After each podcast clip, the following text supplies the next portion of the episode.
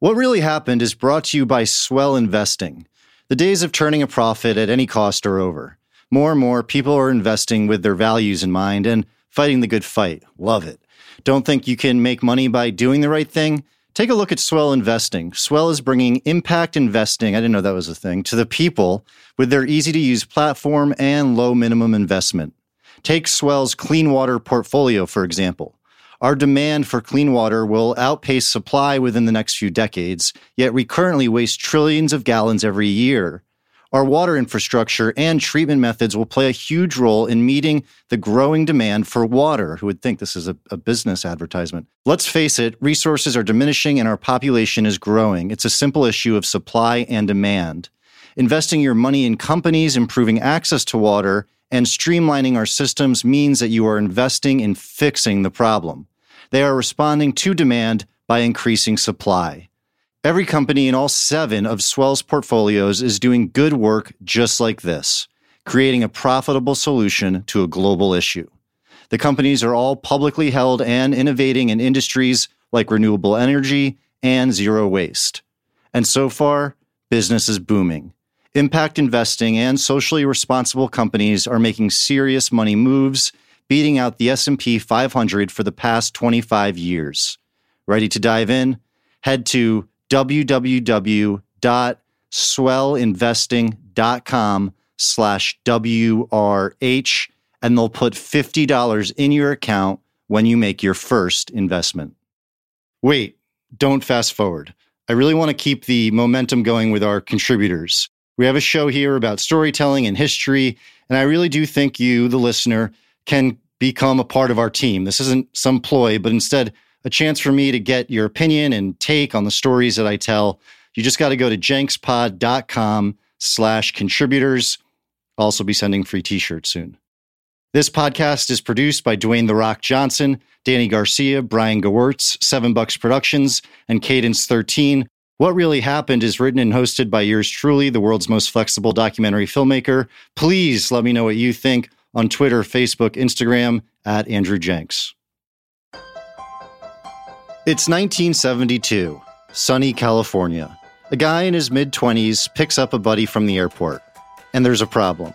Nothing related to the traveling, but the two have a new company and they can't figure out what to call it.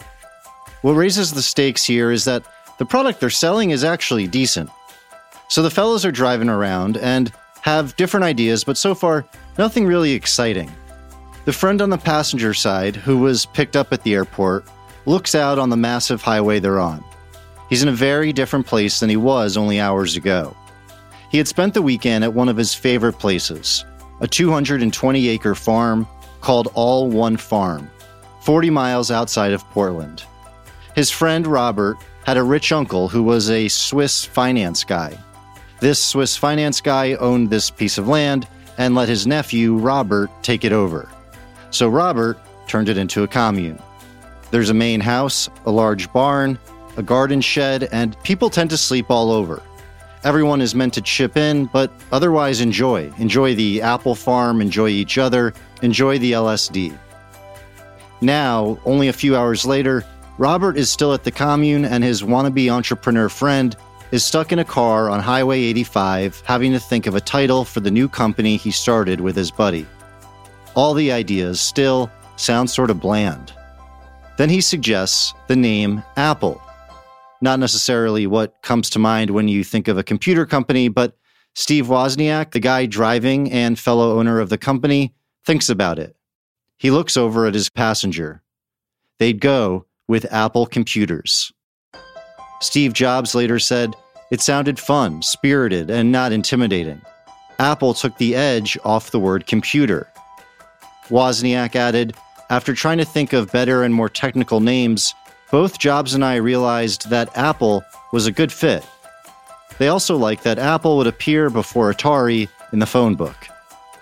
But wait, to kind of wrap my head around this, I'm thinking Nike is named after the Greek goddess of victory. Walmart and McDonald's are both in some ways named after the people who started the companies. You're telling me a commune in which Steve Jobs liked to stay, where he'd be dropping acid, is what led to the decision that he'd call his company Apple? the company which, among other things, became the first trillion dollar company in history. Without that farm, is Apple called Apple? And then the real question without the acid, is there even a company to call Apple? Steve Jobs would later say to a New York Times journalist that taking LSD was a profound experience, one of the most important things in my life. LSD shows you that there's another side to the coin, and you can't remember it when it wears off, but you know it. It reinforced my sense of what was important creating great things instead of making money, putting things back into the stream of history and of human consciousness as much as I could. When I read this and thought more about it, I was, you know, thinking here's Steve Jobs, hailed as our modern day Thomas Edison, and Jobs himself says LSD was one of the most profound experiences of his life. I'm thinking, have I fully appreciated or even understood what this actually means? If Jobs said going to a specific piece of farmland in Belgium was one of the most profound experiences of his life, for no other reason than he stood on such farmland and found it to be profound, then I could see Belgium's tourism skyrocketing. Take that, Manneken Pis. Anyway, Jobs never said anything about Belgian farmland. But he did say something about LSD. Once to the New York Times reporter, and another time when the US government had to do a background check on him. They wanted to use some of his equipment at Pixar that could render information from reconnaissance flights and satellites. Years later, it came out that Steve had said, I used LSD from approximately 1972 to 1974. Throughout that period of time, I used the LSD approximately 10 to 15 times. I would ingest the LSD on a sugar cube or in a hard form of gelatin. Online, you can find endless lists of the most famous people who've dropped acid. I've read many headlines like famous people who loved a trip on LSD. And there Steve Jobs is at number one. But there's no real insight. What most consider the most comprehensive biography on Jobs by Walter Isaacson is aptly titled Steve Jobs. The book touches on the acid and LSD a bit, which we'll get to, and I wanted to ask Isaacson about this. The best selling biographer emailed me right back and said he was going to pass on the interview. I emailed back, appealing to his greater angels, but nothing. Damn it, Walter. Luckily, I did track down someone who had a closer tie to Steve and acid. I'm interested on the impact LSD had on Steve's life. Apple is a once in a generation company. We know that Steve Jobs is essential to this. We know Steve Jobs said LSD played an important role in his life. So, how much of a role did it play? Or what kind of role? One of overall inspiration, or one that created a new approach to seeing life? Or are there specific lines that we could even draw between Steve's LSD use and Apple products? Or perhaps, perhaps, this could really be a conspiracy theory, that Jobs using LSD during his early years as a computer whiz is actually a classic Jobs PR play, that he never actually dropped acid. But saying he did was a way to solidify his brand, solidify the high school dropout, counterculture CEO narrative that Jobs himself was quite proud to cultivate. Without LSD, does Apple ever exist? What really happened when Steve Jobs was dropping acid? It's hard to understand the impact LSD can have on someone, much less understand with any great precision. I figured I had to first see the moving pieces that gave Steve Jobs the chance to do what he did in the first place. Then I could see where the LSD fit in. I see a picture of Steve Jobs' childhood home, a single floor 1950s ranch style house on Crist Drive in Los Altos, California, a suburban neighborhood. The Jobs family moved to the house when Steve was in seventh grade. It's 1976, and Steve's dad, Paul Jobs, about 30 years old, is watching football on a Sunday. There's three bedrooms, but the action for our purposes are on the other side of the small home, in the attached garage. Paul knew it was coming. His son Steve walks inside from the garage. Dad, can we borrow the TV? Dad almost always says yes. Paul and Steve carry the TV to the other side of the small home. Paul looks up. His garage used to be packed with car parts and pieces. Paul now sees Steve and the Apple team. all five or so of them.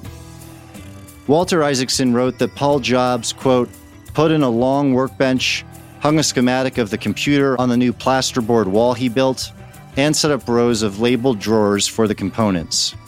He also built a burn box bathed in heat lamps so the computer boards could be tested by running overnight at high temperatures. When there was the occasional eruption of temper, an occurrence not uncommon around his son, Paul would impart some of his calm. What's the matter? He'd say. You got a feather up your ass? Steve's mom, Clara, was also encouraging. As an ex girlfriend of Steve pointed out, his mom just wanted him to be healthy, and he would be making weird pronouncements like, I'm a fruitarian. I will only eat leaves picked by virgins in the moonlight. John Markoff is a journalist and best-selling author. He wrote the book What the Dormouse Said: How the 60s Counterculture Shaped the Personal Computer Industry.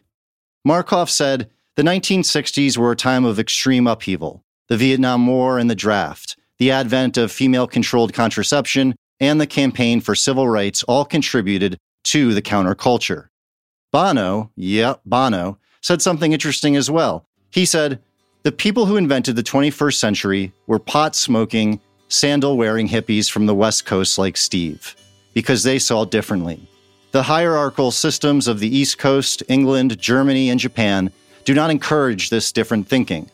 The 60s produced an anarchic mindset that is great for imagining a world not yet in existence. Markoff added that the concept of the personal computer as a device to empower individuals was a purely West Coast idea. The East Coast didn't get anything but corporate technology. In the early to mid 1960s, there was a Bay Area based research project known as the International Foundation for Advanced Study. The study group led more than 350 people through acid trips for research purposes. Some of them were important pioneers in the development of computing. LSD, computers, and counterculture on all levels surrounded Steve's upbringing. Jobs put it more simply I came of age at a magical time. Our consciousness was raised by Zen and also by LSD. He lived by this rich dichotomy. Said Walter Isaacson, this fusion of flower power and processor power, enlightenment and technology was embodied by Steve Jobs as he meditated in the mornings, audited physics classes at Stanford, worked night at Atari, and dreamed of starting his own business. Paul and Clara's house on Crist Drive in Los Altos, California, is where one third of the venture capital from the United States comes every year. Steve Jobs knew it. Growing up, I got inspired by the history of it, he said. That made me want to be a part of it. So, up until a few months ago, I never really shaved. My father is British, so while he taught me the meaning of life and how to read books, he never taught me how to shave. And then I met a woman. She liked me, and I liked her. But when we kissed, oh yeah, we kissed, my five o'clock shadow hurt her skin. I'd create like a red mark or a rash. It wasn't cool. And for the first time since hitting puberty in the fourth grade while living in Belgium, ugh, talk about a story, I had to shave. So I used Harry's. They have clean, smooth razors. Seriously. I had tried some other razors at the gym and I left with blood pouring down my face. Harry's made me feel, I don't know, like nice and clean afterwards. And if I'm not going to be using them for myself, I likely will get some for my British father. Harry's are ready to gift. Sets come in a handsome gift box. They start at just $10 and it's 100% quality guaranteed. If you're getting it for a special someone and he doesn't love it, returns are quick and hassle free. As a special offer for fans of our show, we've partnered with Harry's to give you $5 off any shave set, including our limited edition holiday sets. I've always wanted a limited edition. When you go to harrys.com slash WRH, plus you'll get free shipping. This offer is for new and returning customers and is only available for the holidays.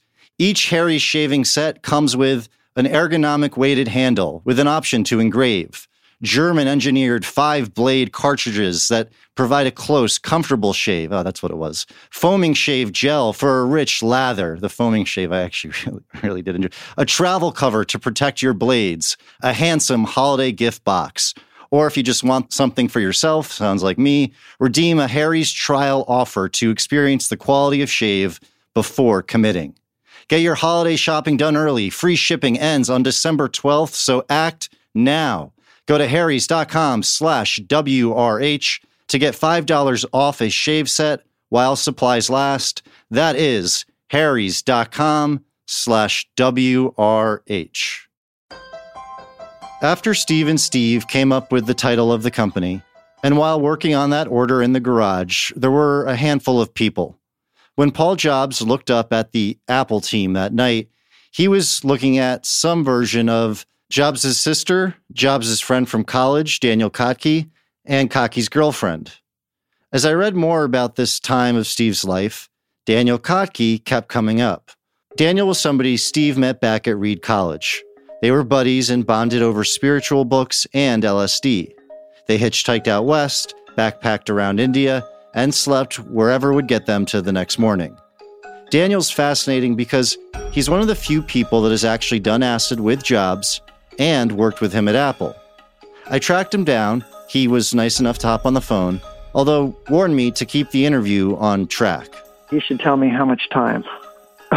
Because I can I can talk for a long time. I'll just run on. I mean, if you want me to like, kind of, I don't know. Anyway, of course, I brought some blotter acid with me on our trip to India in case there was a certain circumstance, but never got used. In fact, it's still in my wallet. still? Wait, really? Yes. Uh, I know, it's funny. Daniel remains serious about using the drug. Highly valuable. I, I'm in the same camp with Steve. It, it wakens you up to uh, consciousness, to a spiritual experience. You know, you could meditate for many years, but uh, we're also impatient.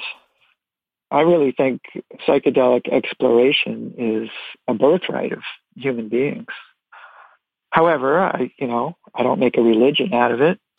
John Markoff from the New York Times once wrote Jobs said there were things about him that people who had not tried psychedelics, even people who knew him well, including his wife, could never understand.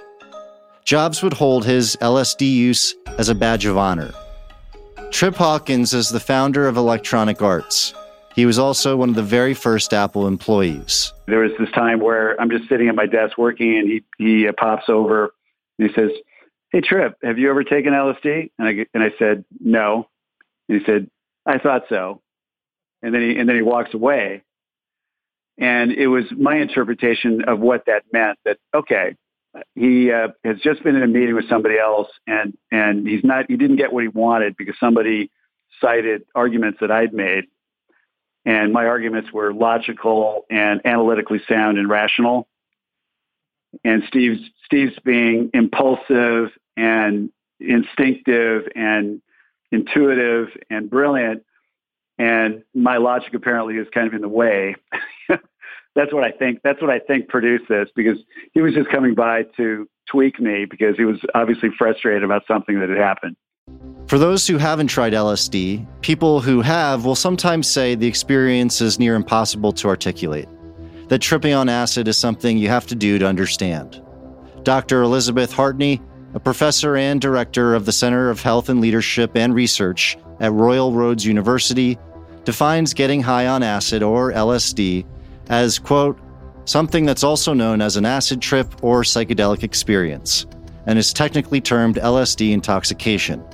During this period of intoxication, users experience a wide variety of effects, most often visual and other sensory distortions, changes to thought process, intense emotions, including euphoria, and occasionally, for some people, surprising new insights.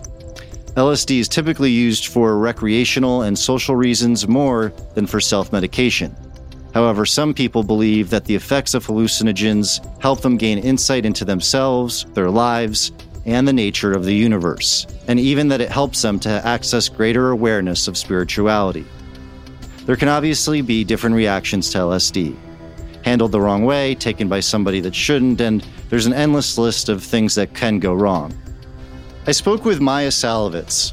She's an author and journalist and wrote the book Unbroken Brain a revolutionary new way of understanding addiction. I want to make a distinction here between psychedelics and, say, drugs like alcohol and opioids and, and stimulants. Uh, psychedelic drugs are different in that they really don't allow you to escape your problems. And so this is why you never hear about LSD addiction, for example. Um, people do not compulsively use psychedelics despite negative consequences, which is the definition of addiction, very often. As I just said, some people can get addicted to anything, but a lot of times psychedelics will show you really dark stuff. And if you're trying to escape from really dark stuff, that is exactly what you do not want. Um, and so psychedelics need to be sort of bracketed out of this category of drug that uh, is really way too broad. Steve Jobs was there at the epicenter of the LSD lifestyle during the second half of America's 21st century. As Jobs' mentor and LSD guru Timothy Leary coined during the 60s, turn on, tune in, and drop out. But I still didn't have a real feel for what Steve's actual experiences with acid were. No sense of the role it played in his life. Before moving forward, I wanted to consider did Jobs really take LSD to the point it made that much of a difference? Or could it be that he knew emphasizing these experiences would help his brand? In fact, before Jobs spent any money on the production of Apple II, he first hired Regis McKenna, the top publicist in Silicon Valley at the time. Steve wanted to know how to make computers sound fun, exciting, sexy, and above all else, personable.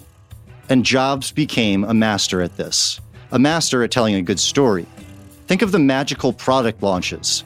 As Inc. writer Carmine Gallo pointed out, a good story and nearly every successful Hollywood movie follows the three act structure setup, conflict, and resolution.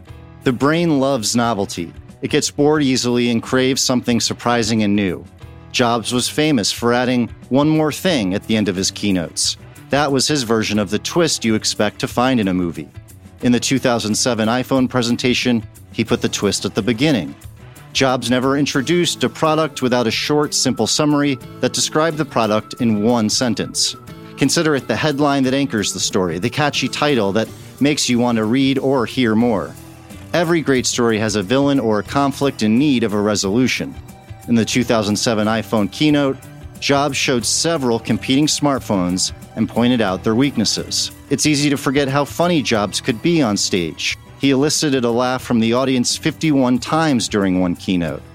During the demo of the Maps feature, Jobs placed a prank call to a Starbucks location, ordering 4,000 lattes before hanging up. It's also important to remember how Steve oftentimes picked the journalists who would cover him. Jobs asked famed biographer Walter Isaacson several times to write a biography on him.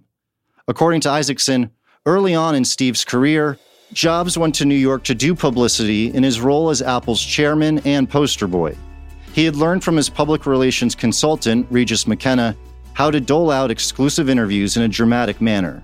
Reporters from anointed publications were ushered in sequentially for their one hour with him in his Carlyle Hotel suite, where a Lisa computer was set on a table and surrounded by cut flowers. This approach created something far greater than Apple. It created Steve Jobs. Oracle founder Larry Ellison once said, Steve created the only lifestyle brand in the tech industry. A lifestyle brand. As another writer said, Apple arguably had two world class brands to wheel out at product launches the Apple brand and the Steve Jobs brand. Jobs, with his visionary salesmanship, his famed temperamental outbursts, had transformed himself into a pop culture icon in the last decade. Here's a billionaire who actively promoted the use of LSD, a tech visionary who was once banned from his own company only to return to stage the greatest enterprise comeback of all time while being paid the yearly salary of $1. Jobs was an almost Shakespearean character. Journalists were intrigued by him.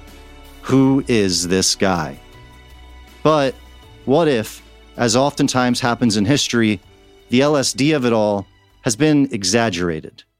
During my journey, I realized I needed to keep a careful eye on Daniel Kottke.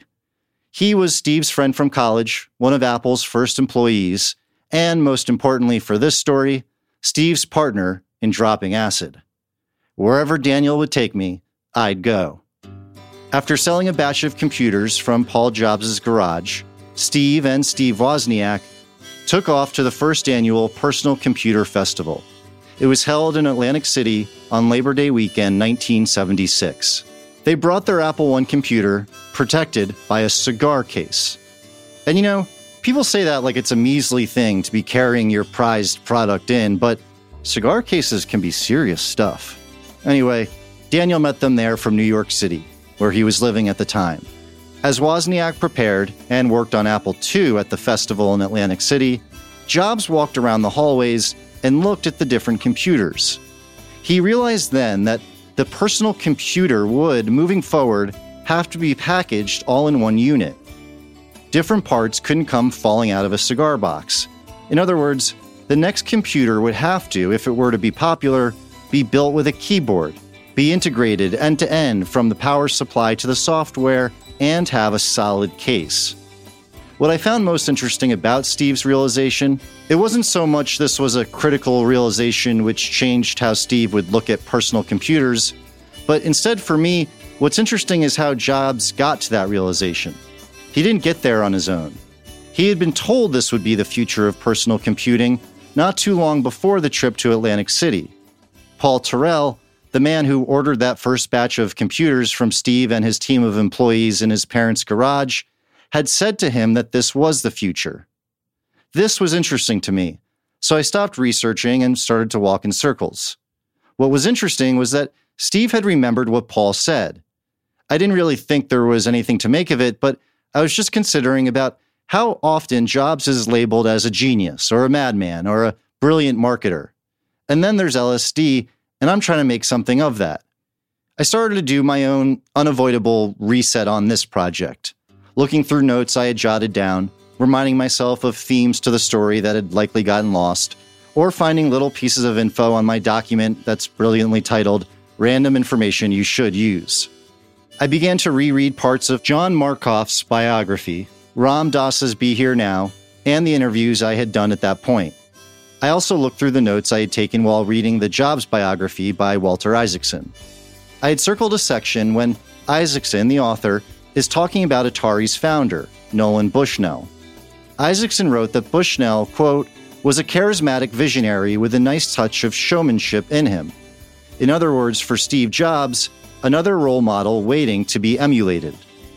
This got me thinking. I began to realize just how many role models Steve had learned from, or really, just how many people, all sorts of people, he would listen to. Bushnell would say, I taught him, as in Steve, that if you act like you can do something, then it will work. I told him, pretend to be completely in control, and people will assume that you are. But in many cases, it's not that Steve just heard something and he used what he heard to produce immediate and tangible results. Steve had heard what Paul said about the future of computers before that festival. Steve didn't forget it.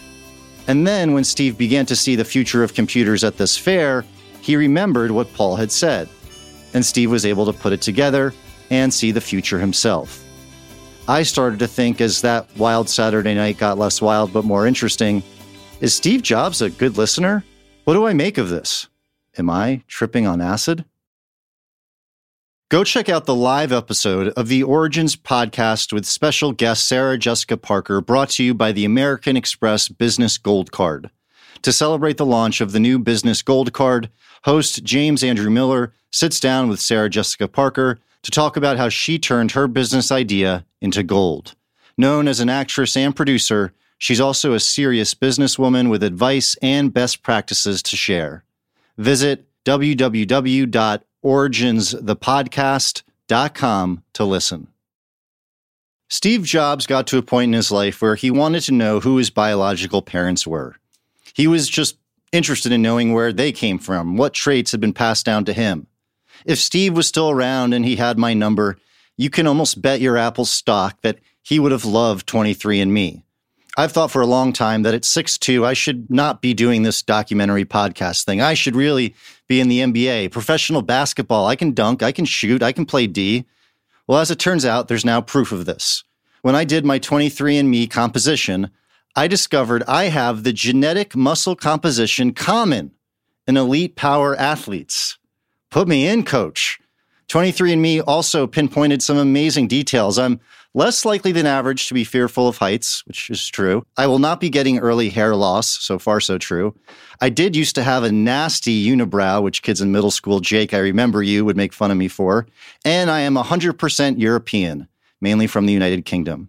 It was an incredible experience. 23andMe can help you explore where your DNA is from out of over 150 regions worldwide.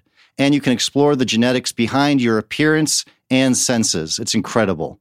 Now through December 25th, you can get 30% off any 23andMe kit. Order your DNA kit at 23andme.com slash WRH. That's the number 23andme dot com slash WRH. Again, that's 23andme dot com slash WRH. Don't forget, Steve Jobs would do it. Why wouldn't you? Steve didn't just listen to people he knew and appreciated. He had been particularly interested in Zen Buddhism. And he didn't just read the books, he found a teacher in his area who he would visit often, becoming a part of a small group of dedicated followers. Steve would go on retreats and to the teacher's assistant's home at night in order to learn more. His curiosity on many fronts is what I think brought Daniel Kottke into the picture. I realized when re listening to our interview, this appreciation for curiosity was in many ways at the crux of their friendship. Well, at Reed, he was quiet. He was quiet, not particularly outgoing, but he had a curiosity and an intensity about him that I found appealing. Trip Hawkins told me, Well, everybody knows that he didn't really go to school. I mean, he, he didn't attend much of high school and then he did maybe a semester of college. Clearly, he's not somebody who, whose learning style is from doing a lot of reading or sitting in a classroom. His learning style, and he was a prolific learner, uh, obviously an incredibly intelligent guy who was constantly learning because he was so curious and so fascinated and so able to process and digest technologies and complexities and big ideas quickly. His learning process was through interacting with other people. And he needed to have other people to be sounding boards. And when he when he discovered that he needed to know more about something, he would want to then go talk to people that you know could fill him in. And he was all ears. So Steve had nurturing parents. He lived during the perfect time and in a near perfect location for any kid interested in computing. He was also smart and ambitious. He listened to role models who gave good advice, and he was curious. There are direct lines between certain events in Steve's life and Apple products. One easy example is a calligraphy class Steve happened to drop in on during college. He said, If I had never dropped in on that single course in college, a calligraphy course, the Mac would have never had multiple typefaces of proportionally spaced fonts. And since Windows just copied the Mac, it's likely that no personal computer would have them. The thing is, it's hard to talk much about the actual role LSD played in Steve's life because he hardly went into any great detail about the experiences. Daniel brought up to me that Steve's LSD use really began with a book, Ram Dass's Be Here Now. And once I started reading it, I found it completely fascinating. I was uh, a wide reader, but had never really been introduced to spiritual literature of any kind. And so I was walking around campus carrying that book, and I had already met Steve, but my friendship with Steve started because of that book, which is about LSD research and spirituality in India. That's really what it's about. I decided to start with just seeing if I could understand what Steve Jobs was like while tripping. When speaking with Daniel, it seemed like not much happened while they were in India. From Steve's point of view, his quote was his quote many years later was we were hoping to find a holy man who would tap us on our foreheads and we'd be enlightened. And then there was this time back on the West Coast. Yes, well, you know, we did it a few times uh, on Reed campus or once we hitchhiked out to the coast and camped out on the beach, Steve was not a hugely talkative person. So really, we had we had learned meditation by then. So uh, as a person who had psychedelics in 10th grade, where it was kind of a party thing, once I knew about chakras and meditation, astral traveling, okay, then psychedelics is a whole different experience, a much better experience. And so most of the times that I was taking psychedelics in that time frame, I was just meditating, uh, trying to develop my psychic abilities. And I think Steve was in the same category. Some have said that their time taking acid was uneventful. But that's a funny way to put it. That is the point in many ways of meditating and something talked about in Be Here Now to appreciate and embrace what we'd often consider uneventful. Steve Jobs wasn't taking acid to party. He was always asking questions and looking for new interactions. He was always traveling. He was curious about himself, looking for new ways of doing things. LSD was just one of those interactions Steve had. This was not some PR ploy or way to double down on the counterculture CEO. The more I researched, I learned LSD, in the way Steve saw it, was interwoven with spirituality. If taking LSD with the intention of understanding oneself, spirituality plays a crucial role. So I wanted to better understand the book, Be Here Now. Dr. John Amodeo has been a therapist for over 35 years from the San Francisco Bay Area. Dr. Amodeo is the author of several books, including Dancing with Fire, A Mindful Way to Loving Relationships. My basic understanding of Be Here Now is the practice of getting out of our heads where most of us live most of our time and we're distracted by our past thoughts, worrying about the future, regretting things about the past, and it's difficult to just be in this moment. It's being present with you, and and uh, it's easier said than done, however. But it's a it's, it's a practice to be in the present moment. But just because you read it doesn't mean you have perfected the practice. You know, there's a concept called spiritual bypassing. It's very common for people on a spiritual path to try so hard to be spiritual, to be in the present, that they miss what's actually here in the present moment, which often is our human emotions, our feelings. We're human beings. We have feelings about things. You know, feelings are the ways that life affects us. We might have a background feeling of sadness or maybe embarrassment comes up in various moments, so we feel angry or we feel hurt or we feel a little joy, we feel happy. And um, spirituality isn't just about taking the elevator up to the penthouse, it's also taking it down into the shadow part of our being and really acknowledging the full range of our humanity, the full range of our feelings, our needs, our longings, and making room for all of that is a really essential part of spiritual practice. Steve Jobs and I likely had some things in common. For instance, brushing our teeth. Now, Steve had a wide assortment of interesting diets. So when he brushed his teeth, he likely had pieces of apples or vegetables being cleaned out. Whereas I got sugar from all that ice cream, and then there's pancakes, waffle fries, and sometimes chicken noodle soup. Anyway, there's a buzzy gift on everyone's list this year. It's something that anyone you know hopefully uses twice every day, if not more. And it was featured on Oprah's O list. I didn't know that there was such a thing, but I bet it's good. And it's perfect for everyone with a mouth everyone with a mouth. I don't know what the joke is there.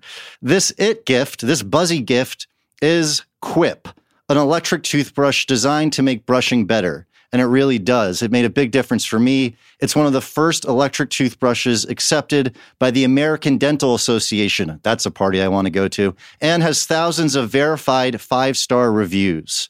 I like it of all of the reasons in the world because it's simple, it's easy, it's something you don't have to think about.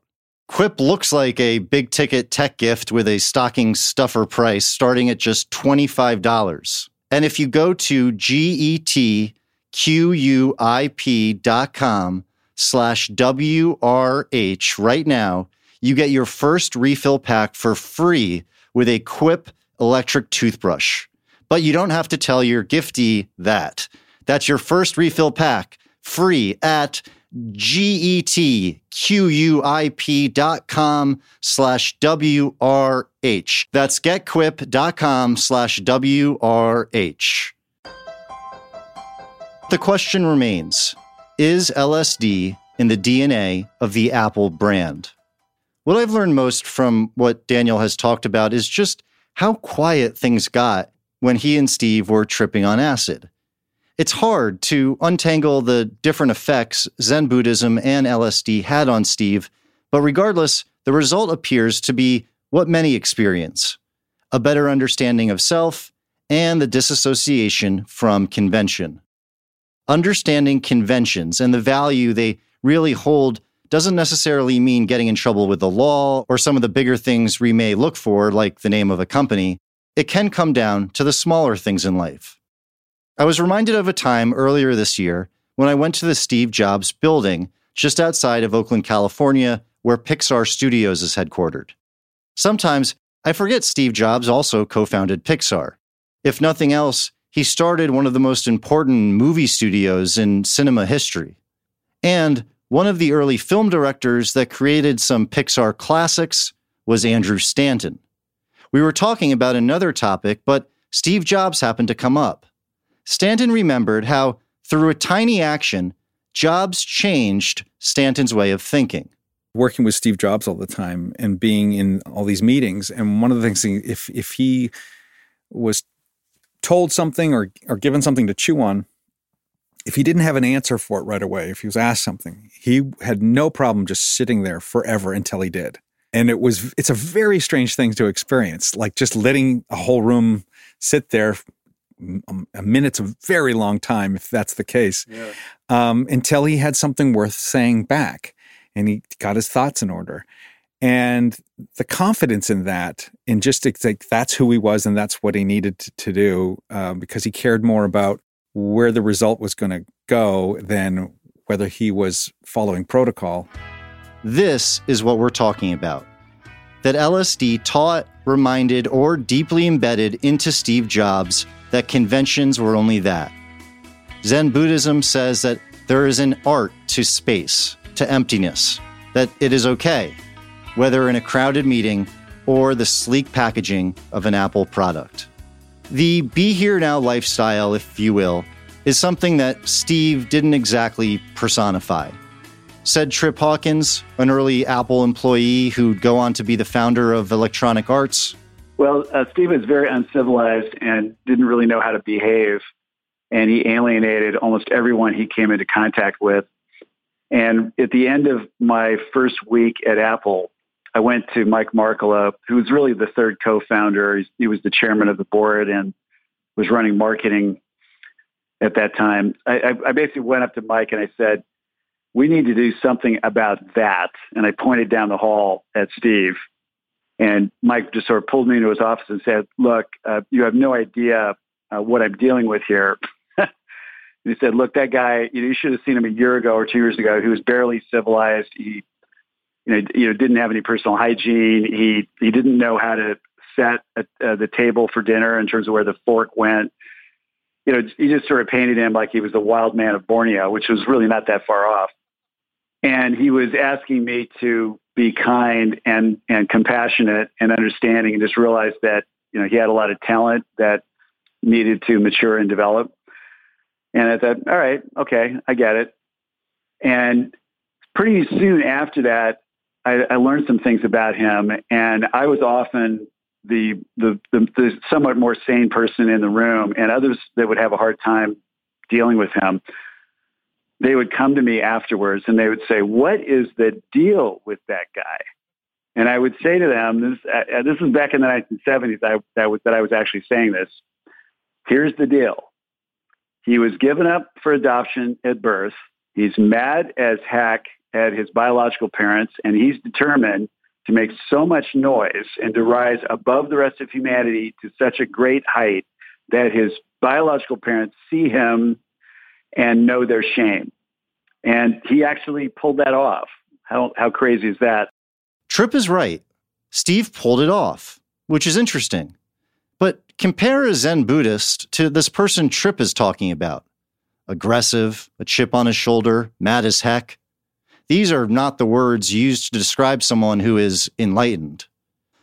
Dr. John Amodeo, author of Dancing with Fire A Mindful Way to Loving Relationships, said You know, it's really easy when people are on a spiritual path to adapt this identity of being a very uh, evolved spiritual person, or that's an ideal people can cling to, or cling to the ideal of becoming an enlightened person. Or maybe some people think they have become enlightened and they cling to that image.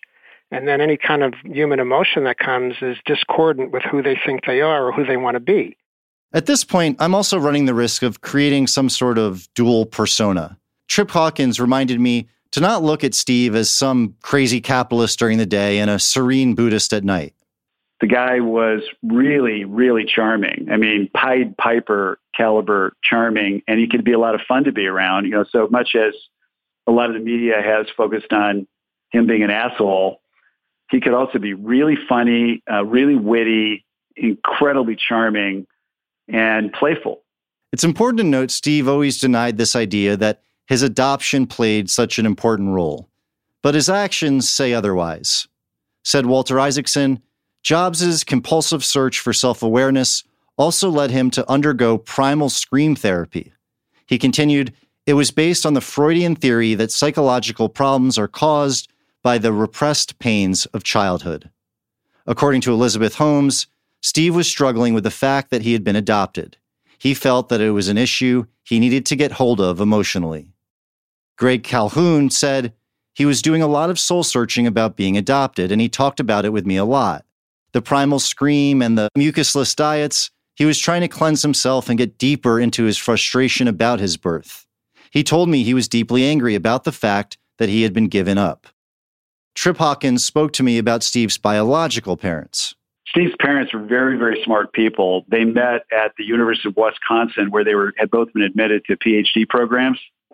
So yeah, that's going to help you be smart. If you're Steve, you got parents that are really smart. Again, you, you know, IQ, uh, uh, a lot, of, a lot of that capacity is inherited.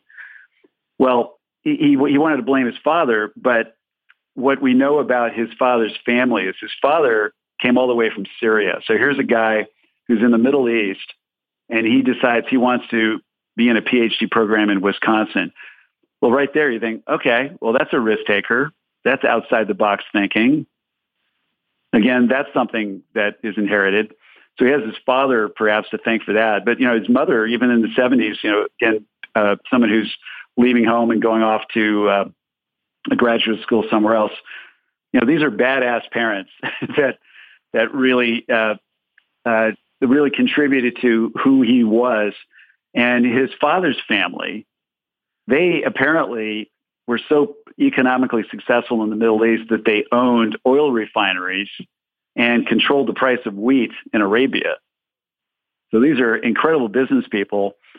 And then Steve ends up in, uh, you know, being adopted in a family where uh, the the father, uh, Paul Jobs, that guy was a hobbyist and a tinkerer and a great engineer, and he really took Steve under his wing, and he was Steve's first mentor. Trip came to a conclusion I didn't see coming. This is a scientific finding about forgiveness, which is when somebody does something bad to somebody else, when the victim forgives the other person, the biggest benefit is received by the person who did the forgiving.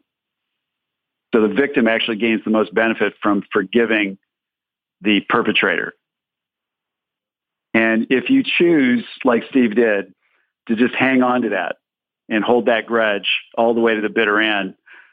There are some people that think that that kind of grudge is not good for your health.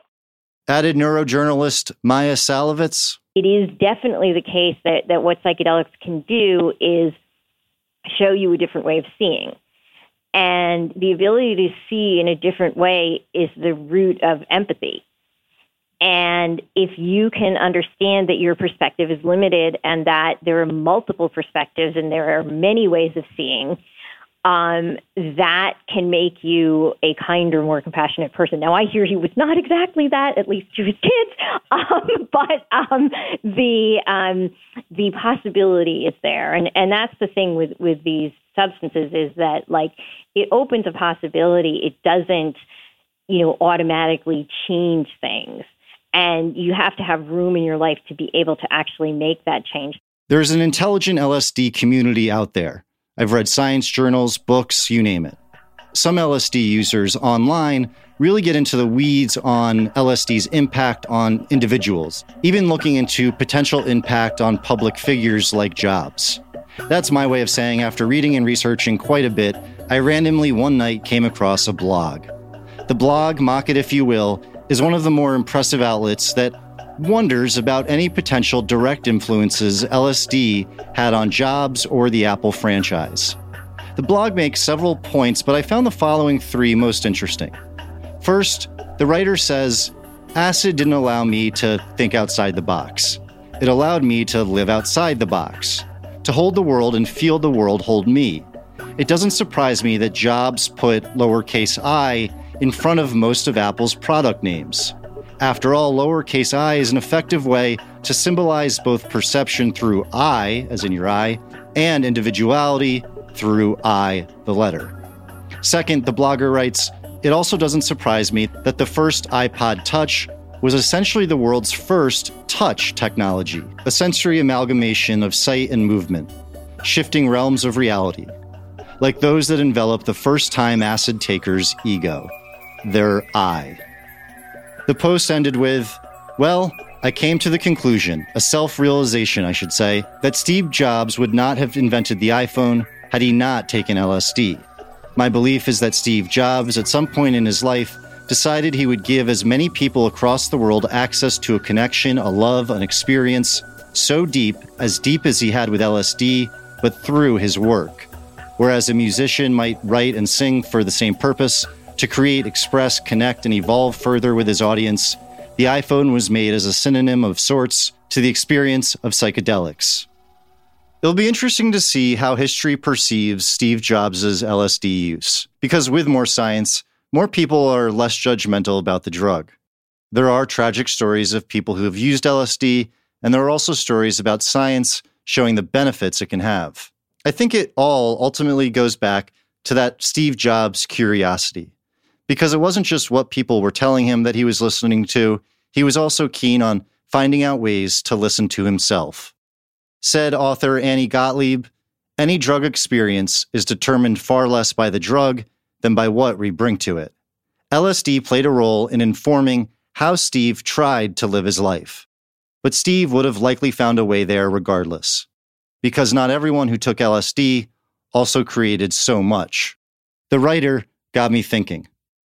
As it turns out, later that night, I had to go to an Apple store on Fifth Avenue in New York City. I had dropped my iPhone down the stairs of the subway, local N train. It was brutal. I walked into the Apple store to get it fixed and was told to sit nearby and wait a few minutes. I saw a bunch of the employees wearing crisp red shirts, the Apple logo printed in white on the top right.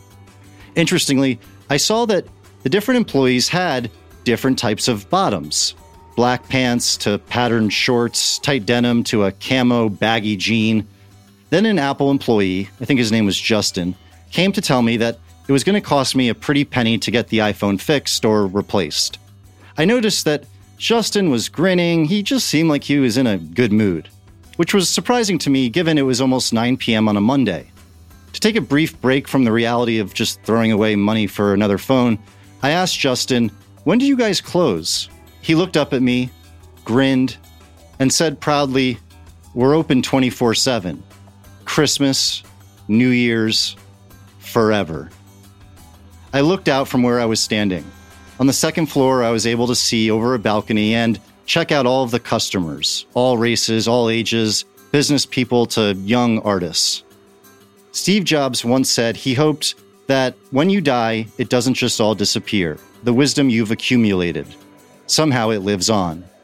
Perhaps that's one reason Steve Jobs refused to ever have an off on switch for the iPhone. Maybe if Jobs' biological parents forgot him, the rest of the world never would. I woke up from my daydream at 9 p.m. at the Apple store. Justin, the Apple guy, looked at me. He looked at me like I was understanding what he already knew. Forever, he said once again. And then, just like that, he said, $356 with tax. That's just for the same phone, same everything, just not all of the hardware damage. I should have been carrying this around in a cigar box, I said. Justin didn't really answer or register my comment, fair enough. He just looked at the damaged phone, almost amazed that such a beautiful device was now so mangled. He began touching the phone like a baby. He started touching inside pieces he hadn't seen before, a look inside the magic. Man, he started to say, can you imagine? This phone really got hurt. I bet it's looking at the two of us, all beat up, you know, thinking, damn, what really happened?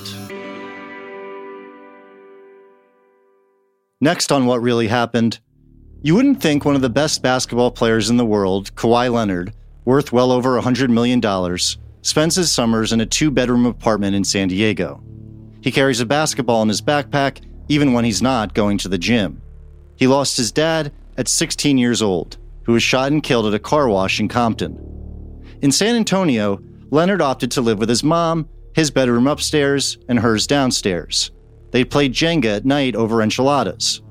But in his last year with the internationally well respected San Antonio Spurs, he suddenly cut himself off from everyone.